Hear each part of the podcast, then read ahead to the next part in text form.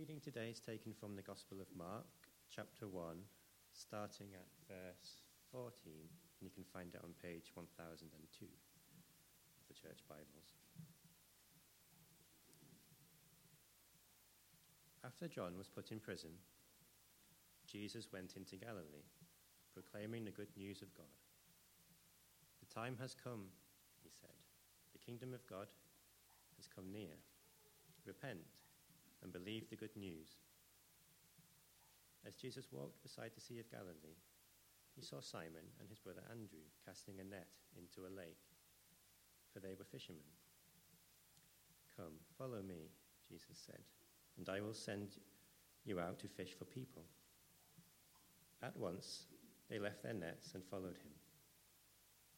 When he had gone a little farther, he saw James, son of Zebedee, and his brother John in a boat preparing their nets. Without delay, he called them, and they left their father Zebedee in the boat with the hired men and followed him. They went to Capernaum, and when the Sabbath came, Jesus went into the synagogue and began to teach. The people were amazed at his teaching, because he taught them as one who had authority, not as the teachers of the law. Just then, a man in their synagogue, who was possessed by an impure spirit, cried out, What do you want with us, Jesus of Nazareth? Have you come to destroy us? I know who you are, the Holy One of God. Be quiet, said Jesus sternly. Come out of him. The impure spirit shook the man violently and came out of him with a shriek. The people were all so amazed that they asked each other, What is this?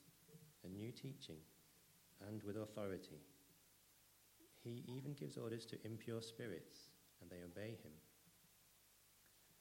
News about him spread quickly over the whole region of Galilee. As soon as they left the synagogue, they went with James and John to the home of Simon and Andrew. Simon's mother in law was in bed with a fever, and they immediately told Jesus about her. So he went to her, took her hand, and helped her up. Fever left her, and she began to wait on them. That evening, after sunset, the people brought to Jesus all who were ill and demon possessed. The whole town gathered at the door, and Jesus healed many who had various diseases. He also drove out many demons, but he would not let the demons speak because they knew who he was. Very early in the morning, while it was still dark, Jesus got up left the house, and went off to a solitary place where he prayed. Simon and his companions went to look for him, and when they found him, they exclaimed, Everyone is looking for you. Jesus replied, Let us go somewhere else, to the nearby villages, so that I can preach there also. That is why I have come. So he traveled throughout Galilee, preaching in the synagogues and driving out demons. This is the word of the Lord.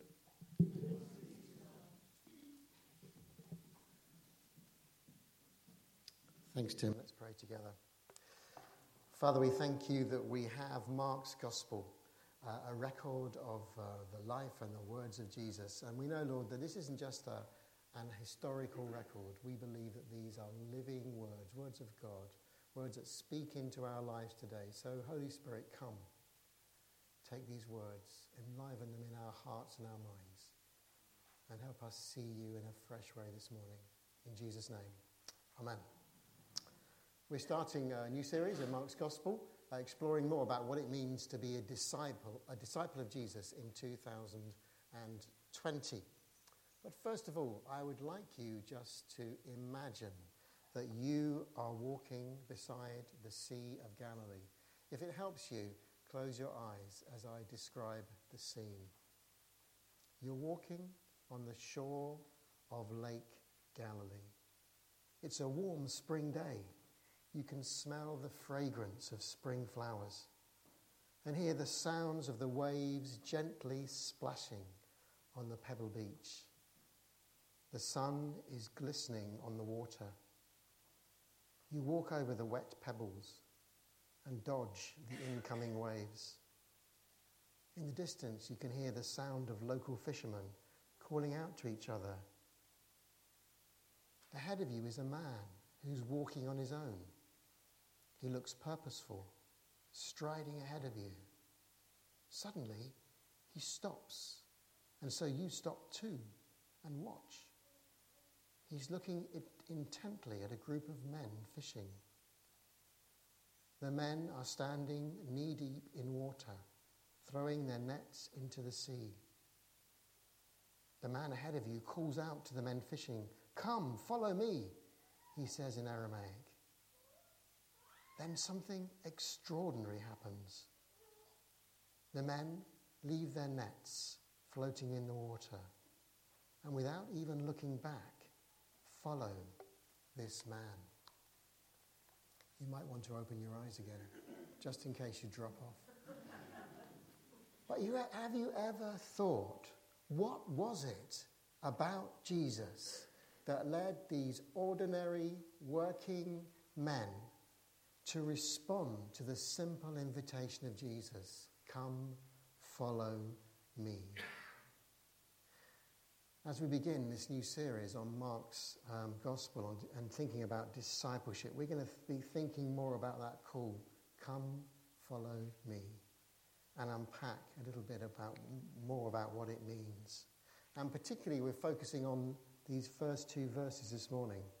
After John was put in prison, Jesus went into Galilee, proclaiming the good news of God. The time has come, he said. The kingdom of God has come near. Repent and believe the good news. The time has come. It's a phrase that we often use, isn't it? It's the right time, or the time has come. It's the right time to leave home and get my own place. It's the right time for me to apply for that promotion I've been putting off for so many years. It's the right time to start attending a gym and lose some weight. It's the right time to get married. There is a right time, isn't there, to do certain things in our lives. The minutes pass without us noticing them very much. There's a slight echo on this. Can I go down a little bit? But then there's a moment, a moment to act, and then everything changes. Now, you all know that the, originally the, um, the, the, the, Gospels were written in the Greek language. And the Greek language has two words for the word, English word time.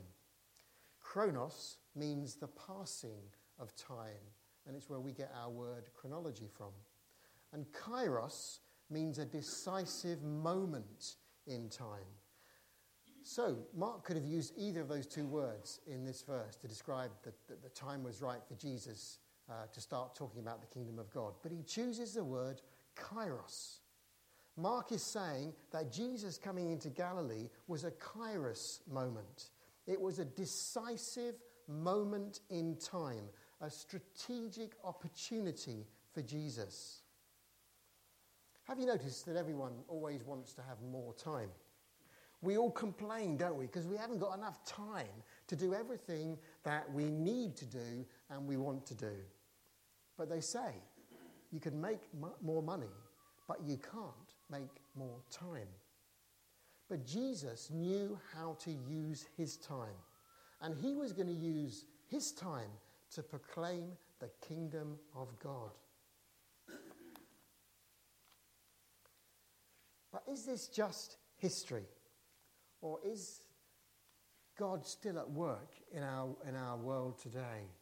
The Apostle Paul in 2, 2 Corinthians 6 2 says, I tell you, now is the time of God's favour. Now is the day of salvation. The truth is that Jesus continues to call people to follow him. He give, has given us that message to go and share with others, to call others to follow Jesus, to have that kairos moment, a, a moment when everything changes. I wonder whether you've had that kairos moment. The second part of the good news we see is that the kingdom of God is near. Now, we live in the United Kingdom of Great Britain and Northern Ireland at the moment, anyway. Its full title refers to the political union between England, Wales, Scotland, and Northern Ireland, so we're familiar with the word kingdom. And we understand it to refer to the political alliance and the geographical area uh, where the four countries which make the UK are found. But when the Bible talks about the kingdom of God, it's not referring to a geographical area. It's referring to rule or sovereignty or reign. It's about rule rather than realm. And to be part of God's kingdom is to know the king, to have a personal relationship with Jesus the king. And that kingdom has subjects all over the world. Membership isn't restricted to one particular geographical area, it's not even restricted by time. The kingdom is here, but it's also coming. And members of the kingdom of God are those who've responded to Jesus' words Come, follow me. And like those fishermen, left their old ways of life and followed Christ. And did you notice how Mark talks about Jesus being in a different number of contexts as he proclaims the good news that the kingdom of God has come? He starts by doing it in a public place as he enters the province of Galilee. And then he does it in the workplace. Lake Galilee was actually a workplace for these fishermen. Then he goes to proclaim the message in a synagogue, in a religious place. And then he's invited into Simon Andrew's home, where he demonstrates that the kingdom has come as he heals Simon's mother in law. So Jesus models for us that we are to be ambassadors in the public as well as the secluded places in the workplace as well as our homes. You see, Jesus was ready to meet people where they were rather than expecting them all to come to him. Next Sunday, um, as Phil has already prayed, we're starting a new gathering in the part of our parish uh, across Fishergate Hill, which stretches over to Marsh Lane. There used to be a thriving church over there. Some of you may remember it, may have even attended it. Christ Church was uh, a huge Victorian building which could seat up to 800 people. It was knocked down in the 70s or the 80s, I think. Uh, part of it was preserved to be the chapel, which you can see um, next to County Hall. And it's been our vision over the last year, 18 months, to see a congregation established over in that part of our parish, a worshipping, witnessing, serving community of disciples we want to replant what was once there. And some of you remember going out and praying and planting bulbs in the uh, flower pots around the streets there. Uh, and as we prayed that God would grow something new in that part of our parish. And particularly, we've been praying to meet people of peace and somewhere to meet. And there aren't many options um, of where we can meet in that part of our parish. Um, but one day I was in the Race Cafe. There's a picture of it here on Bow Lane. You may know it if you're familiar with Bow Lane. Um, and I had a cup of tea there, and, the, and uh, the, I went to go and pay for my cup of tea, and the owner said, No, you don't need to pay. I said, Why not? He said, Because you're you know, from the church. So I thought, Right, this is my moment. So I said, um, explained that we were looking for somewhere to meet um, for a new congregation from our church. And uh, he said, I said, Could we use the cafe? Could we rent it out? And he said, Well, mm, you could do so, but only in the afternoons and definitely not on the evenings or on Sundays. I said, Okay, no problem, we'll look somewhere else. Then he said, Well, I guess I could trust you. I could give you a key.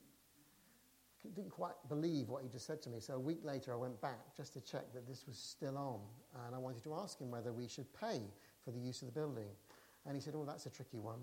Mm, he said, um, In terms of, mm, yeah, that, he said, I'll tell you what, um, if you charge everyone a pound for a cup of tea, and then you put all that money aside, and then you give it all to the church.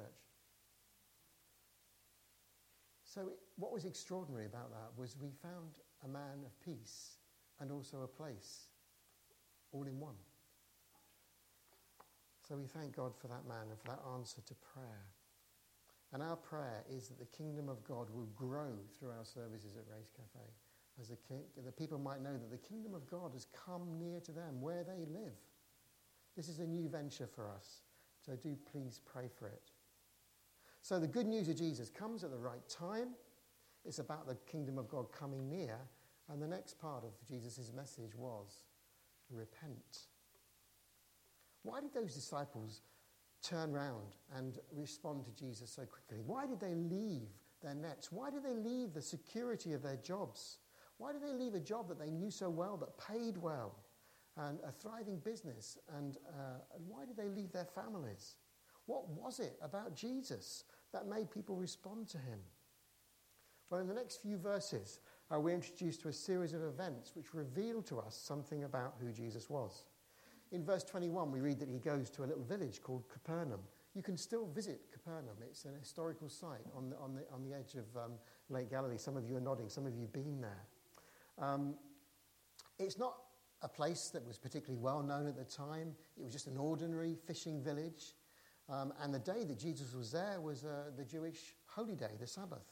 It was an unlikely place and an unlikely time for Jesus to reveal who he was. But it's not the time and the place that's important as much as what Jesus does. Once he finishes teaching in the temple, the people begin to murmur. He taught as one who has authority. And then a man with an evil spirit cries out, What do you want with us, Jesus? Have you come to destroy us? I know who you are, the Holy One of God. Jesus says to him, Be quiet, come out of him. And the impure spirit shook the man violently and came out of him with a shriek. Jesus tells the spirit to be quiet and then says, Come out of him. You see, it wasn't just the people uh, on that Saturday morning, worship time in the synagogue, who recognized who Jesus was, it was the evil powers as well. You see, once you get to see who Jesus really is, you recognize and you see his authority with which he teaches, the, the words that he says. And you realize there's a call on our lives to change. And the word that we use is the word repent. And we can see that's an important part of the good news that Jesus came to pro- proclaim.